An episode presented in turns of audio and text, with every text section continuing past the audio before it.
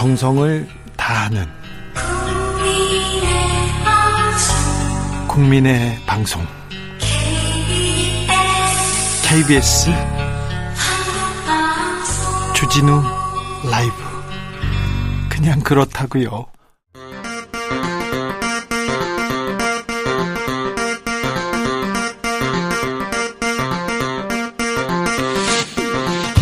주진우 라이브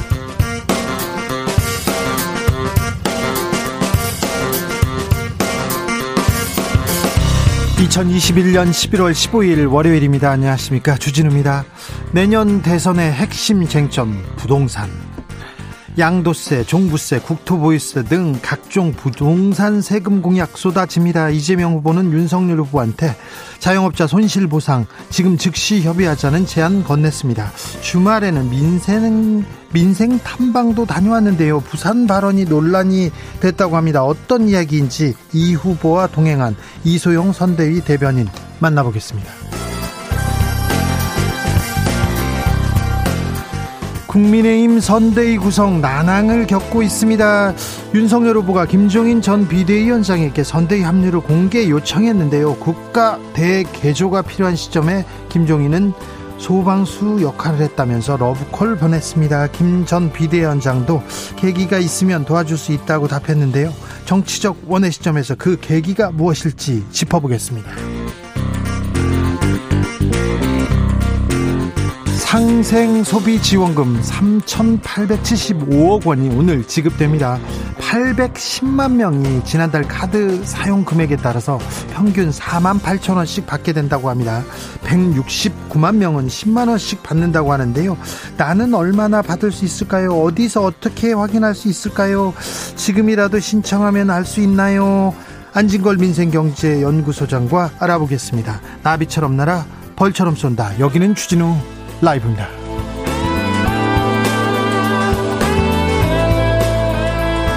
오늘도 자중자애 겸손하고 진정성 있게 여러분과 함께 하겠습니다.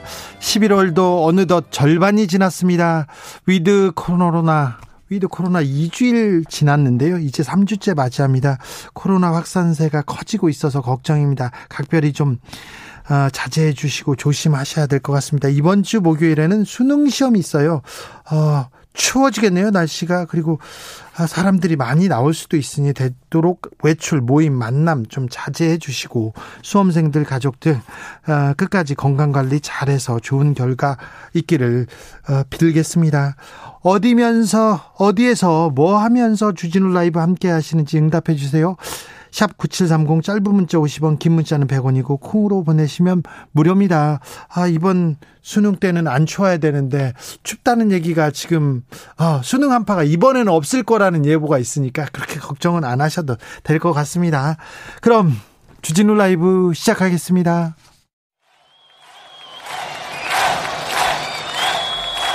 인생은 살아있는 것, 살아가는 것, 그리고 사랑하는 것. 주진우 라이브 송년 특집 공개 방송 live live love에 코로나 시대를 잘 살아낸 여러분을 초대합니다. 지금 바로 주진우 라이브 홈페이지를 찾아와 주세요.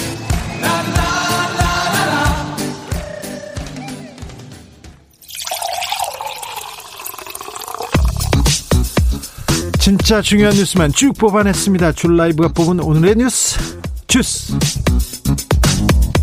정상근 기자 어서 오세요. 네, 안녕하십니까? 코로나 상황 살펴볼까요? 네, 오늘 코로나19 신규 확진자 수가 월요일임에도 불구하고 2,000명을 넘어섰습니다. 2,000명을 넘겼네요. 네, 어제보다 400여 명 정도가 적지만 이 주말 검사 건수 감소 영향에도 2,000명이 넘는 확진자가 나왔고요. 또 지난주 월요일에 발표했던 확진자 수에 비해서도 250여 명 정도가 많습니다. 네. 어, 위중증 환자가 471명인데요. 그, 어, 그, 계속해서 지금 400명대를 6일째 넘기고 있고요. 어, 그리고 어제 사망자도 12명이 발생해서 연일 두 자릿수가 나오고 있습니다. 그런데 독감 환자가 늘고 있다면서요? 걱정입니다. 네, 날씨가 추워지면서 독감 의심 환자도 증가를 하고 있습니다. 질병관리청은 지난 10월 31일부터 일주일간 그 외래 환자 1000명당 독감 환자가 3.3명이라고 밝혔는데요. 어, 2주 만에 2배 정도가 늘은 수치입니다. 어, 그리고 최근 6세 이하 어린이들을 대상으로 파라바이러스가 유행 중인데요. 어, 주로 아이들이 걸리는데 이 발열과 기침, 콧물, 가래 등의 증상이 나오고 어, 심한 경우 폐렴으로 이어질 수 있어서 주의가 요망됩니다. 아, 코로나의 독감에 무슨 바이러스까지 아무튼 각별히 좀 조심해야 될 것 같습니다.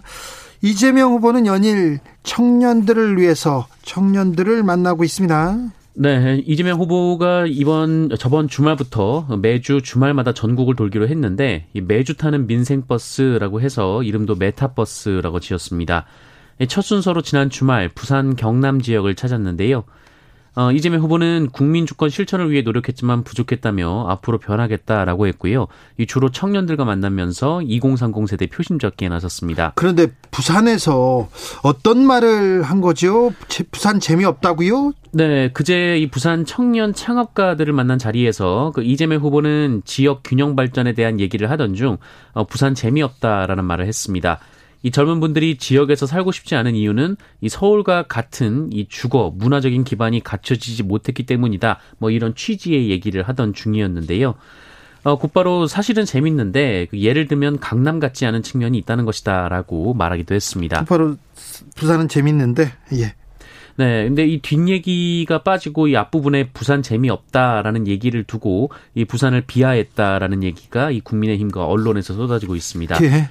어, 김병민 윤석열 후보 측 대변인은 강남 같지 않다는 것이라는 해명도 어, 강남 같아야만 재미가 있는 거냐라고 비판했습니다. 네. 민주당에서 뭐라고 했습니까?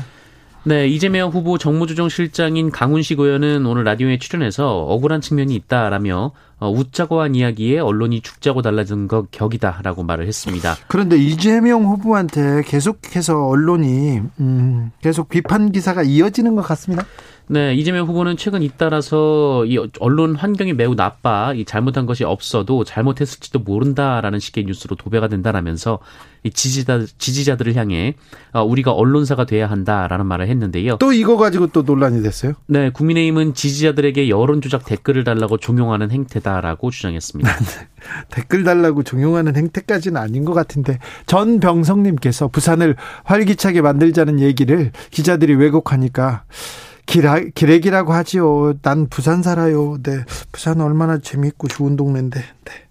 오늘 김종인 전 비대위원장 출판 기념회를 열었습니다. 네, 오늘 김종인 전 위원장이 출판 기념회를 열었는데요. 이 자리에 이준석 대표, 윤석열 국민의힘 후보도 참석을 했습니다.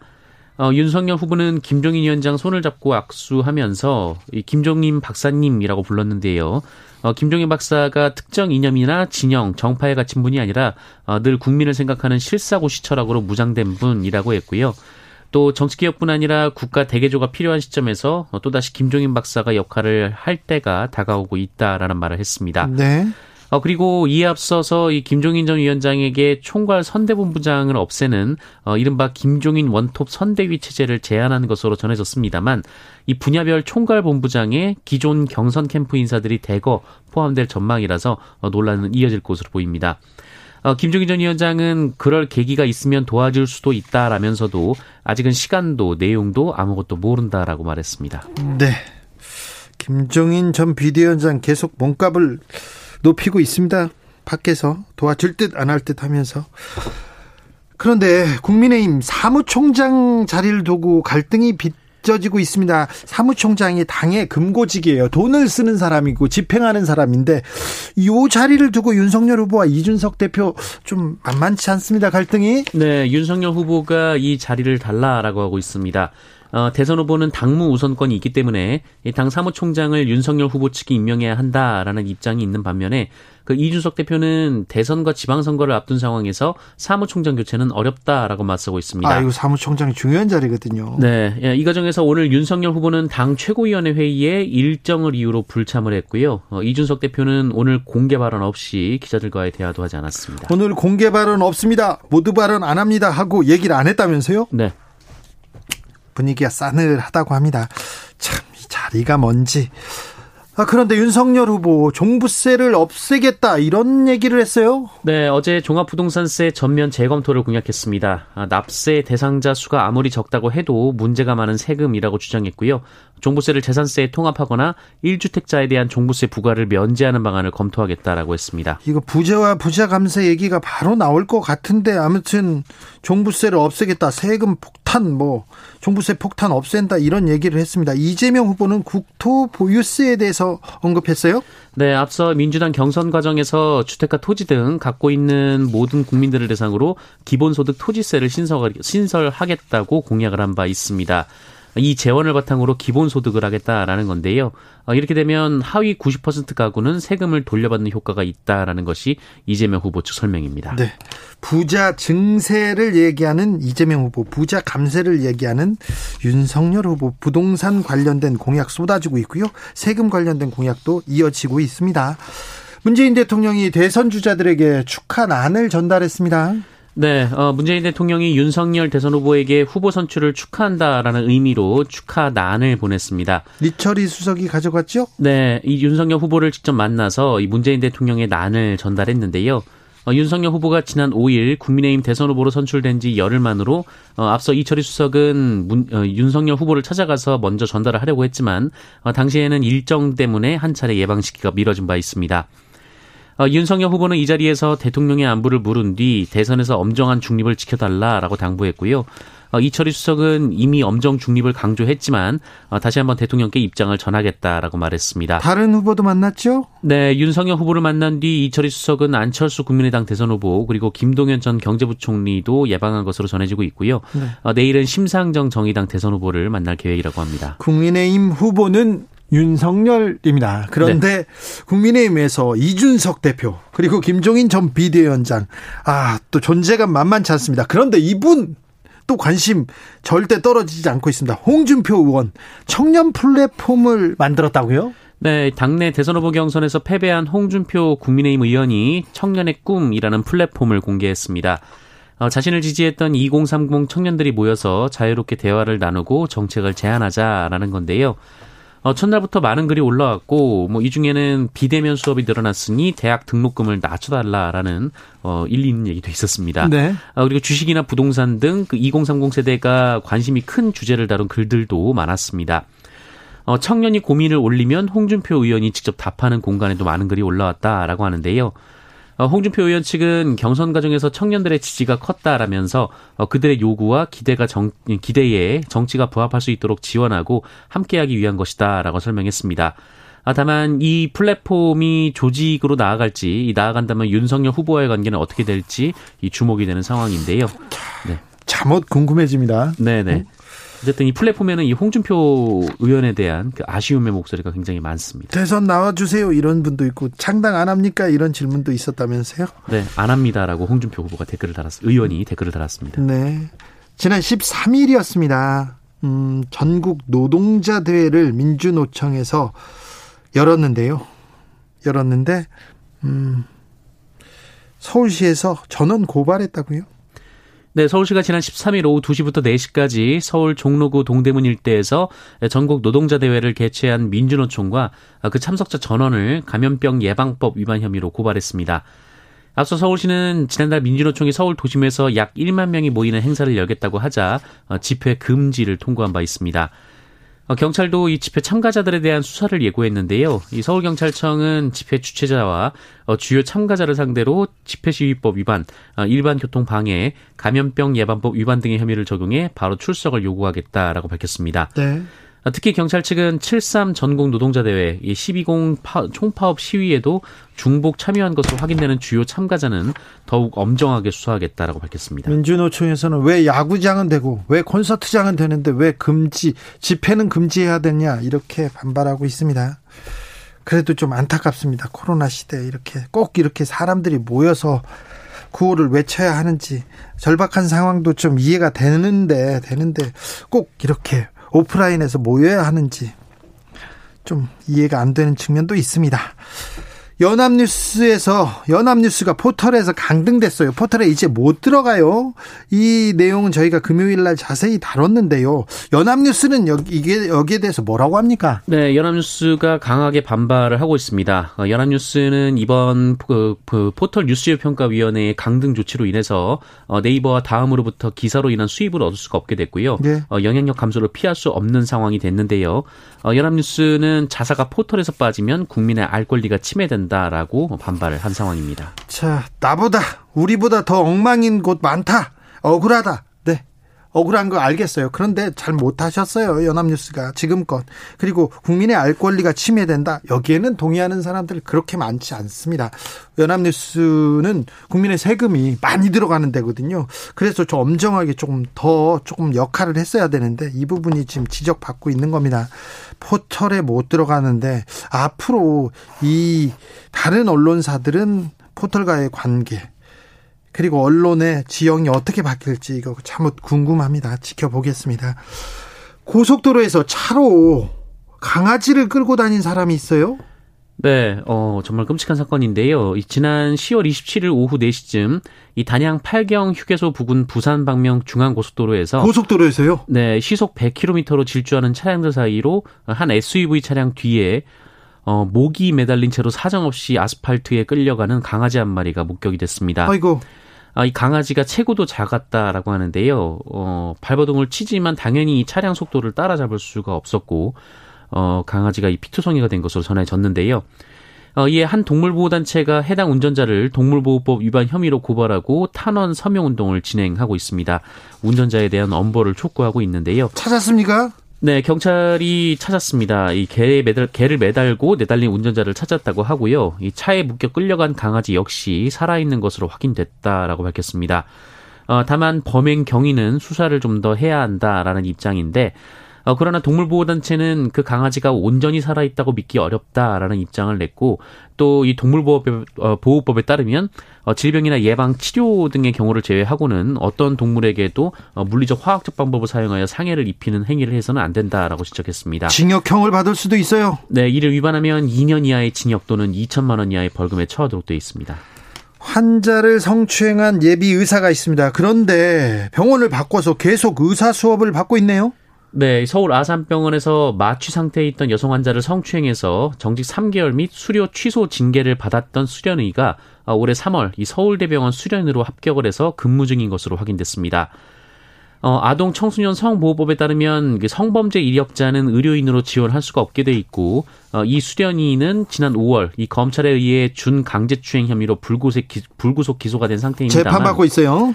네. 어, 그런데 서울대병원은 채용 당시에는 범죄 경력이 조회가 안 됐다라고 해명을 했습니다. 아직 아직 형이 확정이 안 됐으니까 조회가 안 될 수밖에요. 네. 어, 이 수련이는 수술 대기 중이던 여성 환자의 신체 부위를 여러 차례 만지고 성희롱성 발언을 한 것으로 전해지고 있고요. 또 자신의 범죄 행위를 전혀 반성하지 않고 오히려 동료들 사이에서 혐오 발언을 해서 논란이 된 바 있습니다. 어, 그래서 지난 5월 불구속 기소가 됐는데 이 채용 시점이 올해 2월이었다는 것이죠. 어, 게다가 해임되기 전에 서울 아산병원을 그만뒀기 때문에 어, 징계 기록도 없었던 상황이었습니다. 문제가 되니까 먼저 뭐 사표를 냈군요. 네. 예, 하지만 현재는 이 수련이가 의사를 못하도록 할 수가 없는 상황입니다. 아, 현행 의료법에 의료 관련 법령을 위반해 금고 이상의 형을 선고받은 경우에만 의사 면허를 취소할 수 있기 때문에 어, 이미 의사 면허가 나왔다면 나온다면 성범죄를 저지른 의료인에 대한 면허 취소 교정이 없는 상황입니다. 아니 의료 관련 성범죄잖아요, 이거. 그런데 의료 관련 성범죄가 아니고 그냥 성범죄이기 때문에 아무런 제재를 받을 수 받지 않을 가능성이 높다고 합니다. 네, 의료법에 의해서만 처벌을 받아야 의사 면허를 취소할 수가 있습니다. 그러니까 성범죄, 그냥 성폭행이나 성범죄 그런 자는 괜찮고 의료법에 관련돼서만 꼭 제재를 받는다고 합니다. 의료법 이거 참 많은 많은 문제가 있는데 이 의사가 어떻게 이 의사라고 합니다. 이 예비 의사가 어떤 그 절차를 밟게 되고 어떤 처벌을 받는지도 저희가 똑똑히 기억했다가 계속 추적해서 어, 여러분들한테 알려드리겠습니다. 주스 정상근 기자 함께했습니다. 감사합니다. 고맙습니다. 3123님 모든 강력범죄의 첫 시작은 동물학대부터입니다. 동물학대로 학, 비슷한 잔인 포악성은 나중에 사람에게 저질러집니다. 자기보다 힘없는 사람부터요. 초기부터 강력하게 처벌해야 됩니다. 저도 동의합니다. 제가 아, 사회부 초년 초년병 기자 시절에 어떤 동물을 학대하는 지나가는 동물을 학대하고 그 강아지를 학대하는 그런 범죄자를 본 적이 있었는데요. 몇 년 지나서 어, 사람을 향한 범죄를 저지르기 시작했었습니다. 3123님께서 참 격세지감입니다. 홍 의원님, 과거 꼰대의 아이콘이었는데 홍준표 의원 말입니다. MZ세대 아이콘으로 거듭나셨어요. 중년이 돼가고 기성세대화 돼가는 제가 보고 타산지석해야 될 것 같습니다. 그런데 또 이거는요. 조금 다른 비교 대상이 나보다 더 꼰대가 나왔다 이렇게 또 해석할 수도 있기 때문에 이거는 타산지석까지는 아니고요. 아무튼 청년의 마음을 읽겠다, 청년의 생각을 듣겠다고 노력하는 홍준표 의원님 어떻게 잘 듣는지 어떻게 어, 활동하는지 지켜보겠습니다. 네. 9070님, 김해 정병산 옥녀봉에서 잘 듣고 있습니다. 화이팅. 옥녀봉에는 왜 가셨는지, 아, 네. 6159님께서는 요소수 들어왔다길래 급히 가서 구하고 차에 넣으려고 하는데 주진우 라이브 듣고 있습니다. 화이팅! 아, 구하셨군요. 잘하셨습니다. 축하드립니다. 8430님, 카드회사에서 알림이 왔어요. 지원금 10만원 준다고 까먹고 있었는데 꽁돈 생긴 것 같아서 좋다가도, 아이고, 지난달 카드를 얼마나 쓴 걸까 그런 생각도 드네요.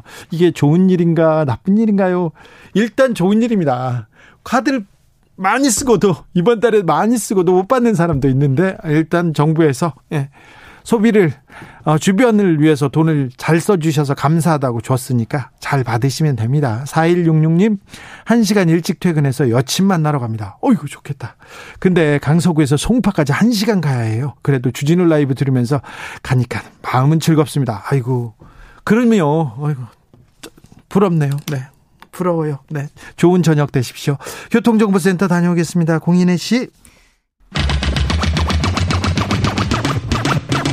주진우 라이브.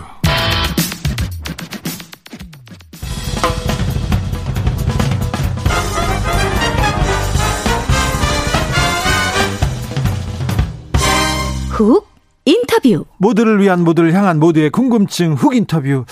민주당 이재명 후보가 주말에 부산, 울산, 경남 민생 탐방을 다녀왔습니다. 청년의 목소리 듣고 또 듣겠다고 했는데요. 그런데 부산 발언이 화제가 됐습니다. 부산이 재미없잖아. 솔직히 그 뒤에 많은 얘기가 있었는데 일부 언론에서 국민의힘은 일본의 언론과 국민의힘에서 부산 지역 비하라고 비판했어요. 이 발언 어떻게 나온 거지요? 맥락 알아보겠습니다. 현장에서 어떤 얘기 있었는지 현장에 같이 있었던 이소영 어, 선대위 대변인 안녕하세요. 안녕하세요. 이소영입니다. 네. 부산, 울산, 경남 같이 다녀오셨어요? 버스 타고? 네, 네. 2박 3일 다녀왔습니다. 네. 네. 버스 타고 어 오래 걸릴 텐데. 그 버스가 이제 매주 타는 민생 버스라고 하는 메타 버스인데요. 네. 그게 그 꼭 이동 수단이라기보다는 안에서 촬영도 하고 토론회도 하고 할 수 있게 특수 설계된 버스거든요. 그래서 네. 계속 그걸 타고 다녔던 건 아니고요. 네. 네. 잘 다녀오셨어요? 민심 어떻습니까?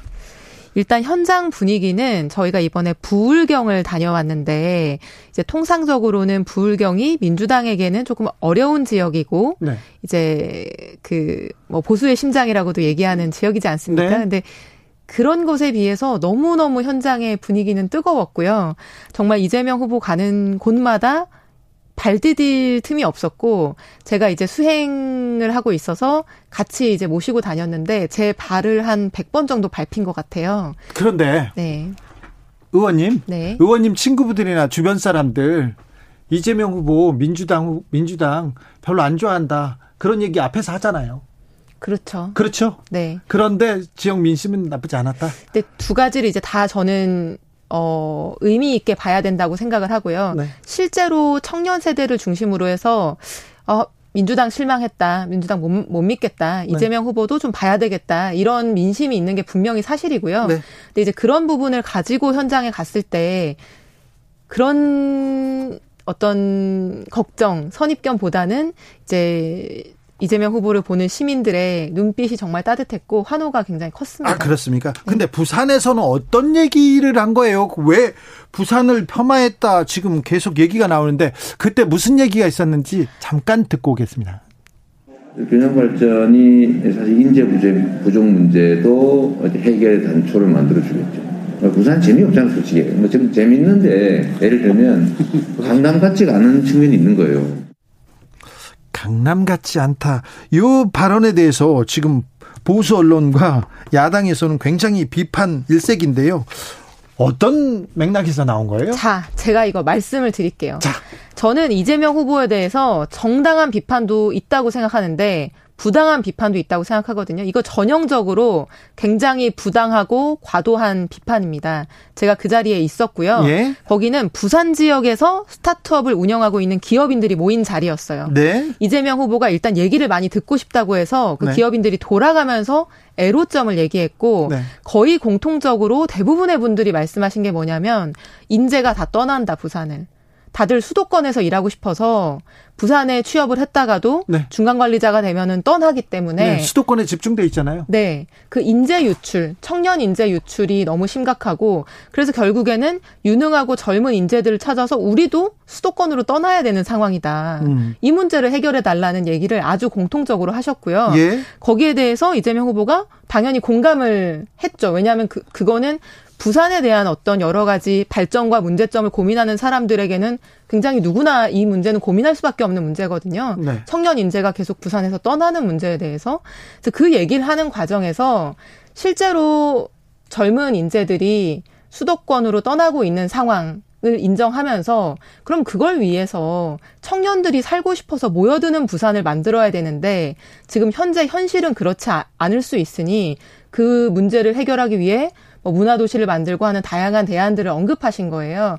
이 전체적인 맥락을 보면 부산의 현, 현재 그리고 이 문제에 대한 대안 그리고 앞으로 미래가 어떤 미래여야 되는지에 대해서 굉장히 애정어린 발언을 한 것인데 딱그 단어, 그 딱그 네. 문장만 따가지고 이제 얘기를 하는 것이 저는 너무나 부당하게 느껴지고 심지어 그 자리에 현장 취재 기자가 20분 정도가 계셨어요. 네. 그분들이 대부분 저한테 와서 뭐라고 하셨냐면은 본인은 전혀 그런 이상한 느낌을 전혀 받지 못했다는 거예요. 왜냐하면 그 스타트업 기업인들이 얘기한 것부터 처음부터 끝까지 들었기 때문에 네. 이것을 그분들이 먼저 제기하신 문제에 대해서 공감하고 거기에 대해 대안을 제시하는 과정이었다라는 게 명백했습니다. 제가 볼 때는. 네.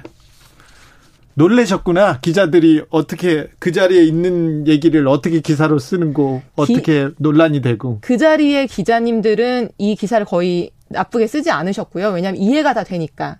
근데 그 전체적인 맥락을 고려 들어보지 않았거나 아니면 의도를 가지고 왜곡한 그래요. 국민의힘의 박수영 의원과 무슨 뭐 대변인과 이런 분들이 아주 의도적인 저는 편집과 왜곡을 했다고 생각을 하고 그거를 이제 서울에 계신 분들이 많이 기사로 쓰셨죠. 부산은 재미없잖아 솔직히만 딱 따가지고 네. 전체 발언을 봐야죠. 이거는 정말 좀 부당하지 않습니까? 네. 3287님께서 그런 빌미마저 제공하지 않아야죠. 얘기하는데. 그러면 어떡해요. 이게 대화라고 하는 게 사실은 서로 간의 공감과 호응과 주고받는 과정인 건데 네. 어떤 사람이 하는 어떤 발언이라고 하더라도 이런 방식으로 문제 삼기 시작하면은 저는 그 프레임에 걸리지 않을 수 없다고 생각합니다. 윤국희님께서 부당한 비판 맞습니다. 서울에 갈 때마다 느낍니다. 정말 인재 유출 거의 초기 상태입니다. 이 얘기를 하십니다. 그리고 심지어는 네. 저는 이거를 국민의힘이 이재명 후보를 비판할 수 없다고 생각합니다. 왜냐하면 지금까지 지난 20년간 부산의 발전에 대해서 굉장히 가장 책임이 있는 정당이에요. 지금 현재도 부산 지역구 의원의 78%가 국민의힘이고 지금 뭐 지난 20년 동안 부산시장 어느 정당이 계속했습니까? 네. 이런 것들을 봤을 때 이런 문제를 뼈 아프게 고민을 해야죠. 근데 네. 자신이 책임감을 느껴야 될 문제를 가지고 상대당 후보를 신나게 공격한다? 저는 이게 부끄러움을 모르는 행동이라고 생각해요. 김영현 님도 제가 부산 주민입니다. 기업 자영업자 부산 재미없어요 얘기하는데 아무튼 어, 대변인께서 어, 대선 대선 반에 기자들을 보고 크게 놀란 것 같아서 제가 네. 지금 네. 이번 건은 좀 화가 나서 그렇습니다. 그렇습니까? 네. 부산에서 시민들을 만난 자리에서 이런 얘기도 했어요. 우리 언론사 우리가 언론사가 되어야 한다 하면서 이렇게 어, 깨어있는 시민들 SNS 활동 독려한 거 두고 또 국민의힘에서 이거 제2, 제3의 드루킹이다 이렇게 도배하고 있습니다. 요거는 어떻게?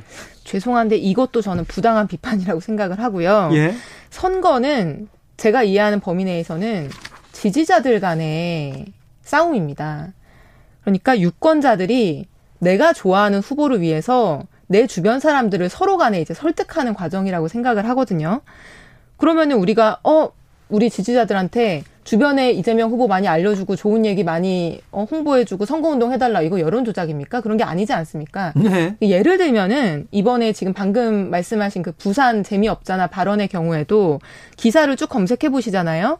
그럼 국민의힘에서 이거 지역 폄훼다라고 딱 낙인 찍는 앞뒤 맥락 딱 잘라서 그 공격하는 내용은 기사로 정말 많이 났습니다. 네, 많이 났죠. 그런데 아니다. 실제 전후 맥락은 요렇더라라고 전후 맥락까지 보도한 기사는 정말 드물거든요. 예. 그러면 그런 전후 맥락 싹 무시하고 공격하는 그런 얘기들만 퍼지는 상황에서 어, 아니다. 전체적인 맥락은 이런 거였다라고 하는 영상이든 기사든 하는 거를 예컨대 친구한테 알려주고 예컨대 그 앞부분만 알고 있는 사람이 어떤 글을 올렸을 때 댓글로 아 요런 부분도 있더랍니다 라는 걸 알려주는 활동들이 당연히 민주사회에서 사람들이 다양한 정보를 균형 있게 접할 수 있는 여러 가지 우리 문화적인 그런 방법적인 부분 중에 하나인 거고 네. 이거를 여론 조작이다 이렇게 얘기하는 건 좀 과도한 거죠. 아님 말고 그렇게 또 지나가잖아요.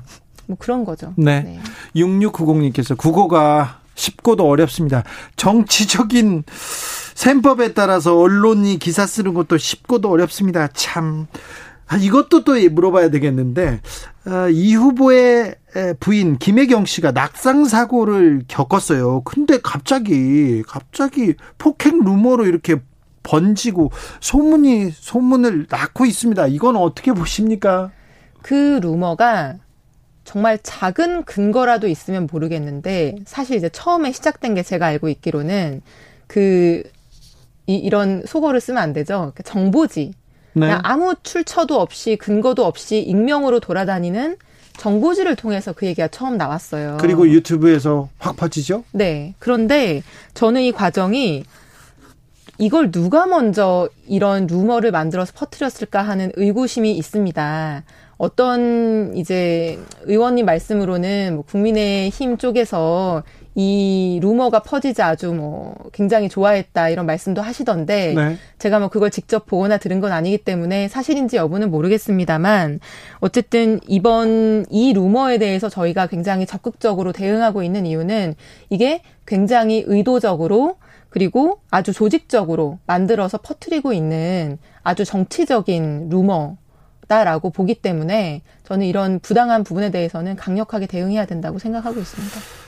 낙상 사고 이후에 119 구급대원들이 왔어요. 근데 그 이후에 뭐 이송 사실을 보고하지 않았다는 이유로 뭐 질책했다, 갑질했다. 이 부분은 사실관계가 어떻게 됩니까? 이거 이게 제가 좀 들어보니까 분당 소방서의 간부분들이 좀 뒤늦게 이런 거 왜 보고 안 했냐라고 이제 소방대원분들을 질책했다라고 얘기를 네. 하시더라고요. 그래서 이제 경기도 쪽에서는 이게 소방서 차원에서 네. 뭐 질책이든 이런 문제가 있었던 것이다라는 것이 이제 상황인 것 같고요. 네. 근데 이제 그 뒤늦게 공개된 119 녹취 음성을 보니까 과거에 왜 김문수 경기지사는 119 전화 그 녹취록 예전에 그렇죠. 공개됐던 거 보면 도 지사입니다 이렇게 네. 하시잖아요. 네. 근데 이재명 후보는 이재명이다 누구다 이런 얘기 하나도 없이 우리 아내가 지금 굉장히 뭐 이런 토사광난 네. 상황입니다. 빨리 네. 119 좀 와주십시오.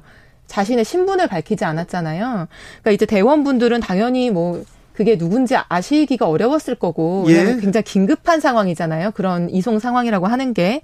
그리고 이 구급 대원들에 대해서 예컨대 질책을 한다거나 비난한다거나 하는 것도 당연히 그건 안 되는 일이다라는 게 이재명 후보가 직접 밝힌 본인의 의견이죠. 네, 알겠습니다.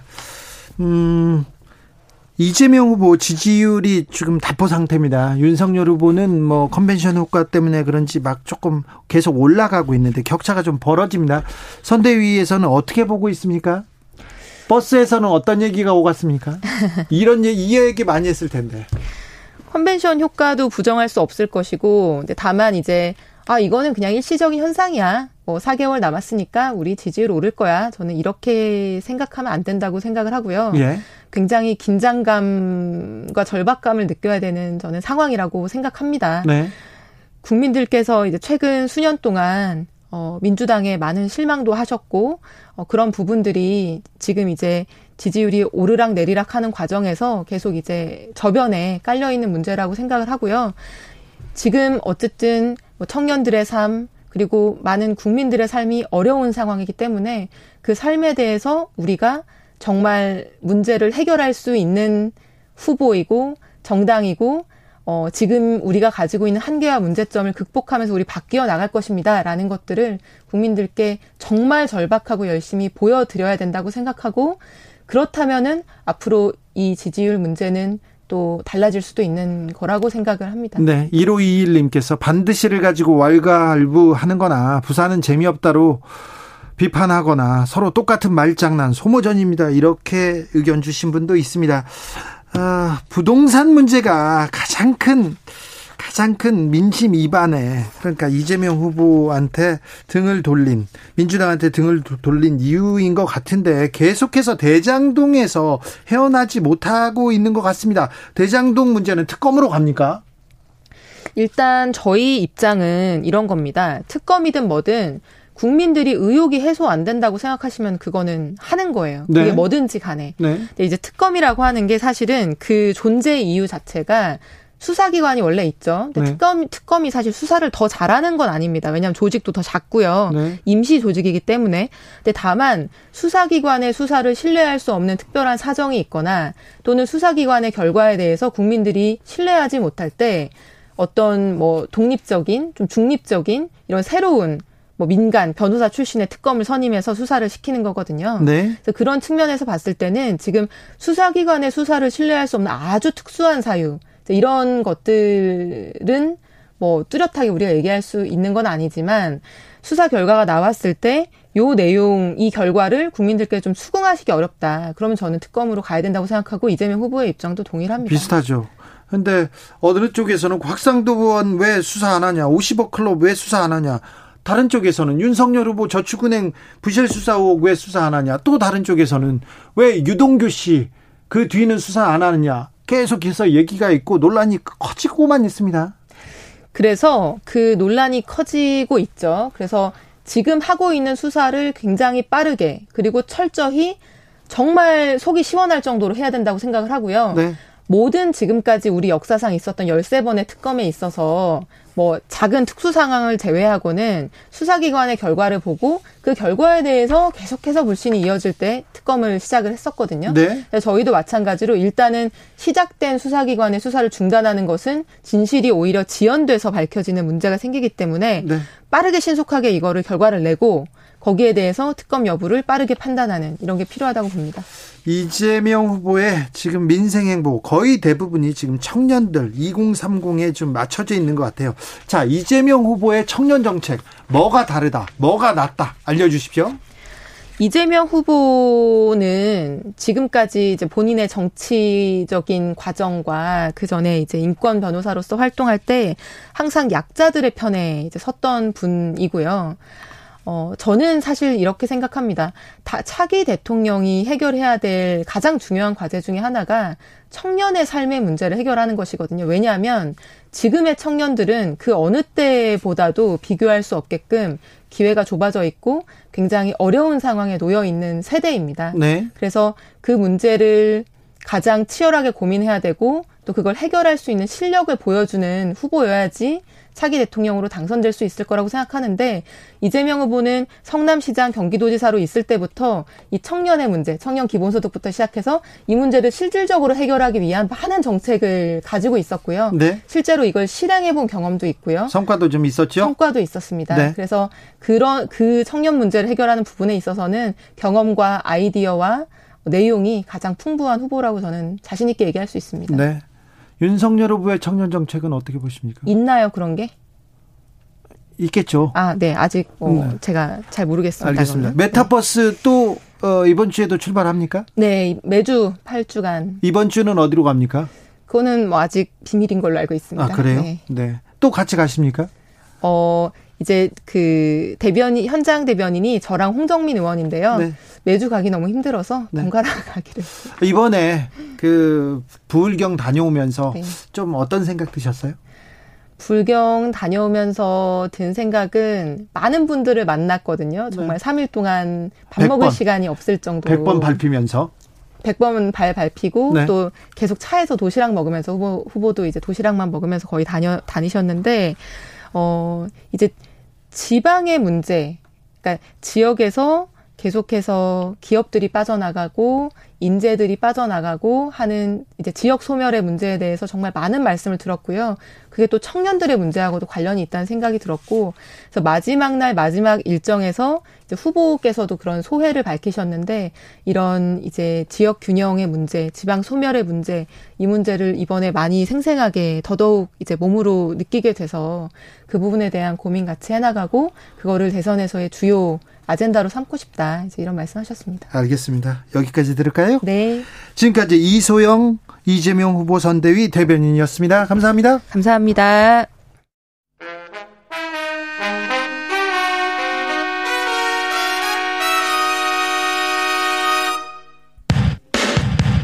주진우 라이브 돌발 퀴즈. 오늘의 돌발 퀴즈는 객관식입니다. 문제를 잘 듣고 보기와 정답을 정확히 적어 보내주세요. 중국의 10월 이것 생산량이 6년 7개월 만에 최대치를 기록했습니다. 중국 정부는 베이징 동계올림픽 때 전 세계의 베이징의 푸른 하늘을 보여주어야 한다며 화석연료를 이용한 발전을 제안했었는데요. 전력난이 심해지면서 결국 이것 생산을 다시 늘리고 있습니다. 하지만 중국 정부의 노력에도 이것 공급이 원활하게 이뤄지지 않을 가능성도 있다는데요. 화석연료 중 하나로 세계 각국이 기후 문제 해결을 위해 단계적으로 감축하려 노력하고 있는 이것은 무엇일까요? 보기 드릴게요. 보기 1번 방탄, 2번 석탄, 3번 사탄. 다시 들려드릴게요. 1번 방탄, 2번 석탄, 3번 사탄. 샵9730 짧은 문자 50원 긴 문자는 100원입니다. 지금부터 정답 보내주시는 분들 중 추첨을 통해 햄버거 쿠폰 드리겠습니다. 주진우 라이브 돌발 퀴즈 내일 또 만나요.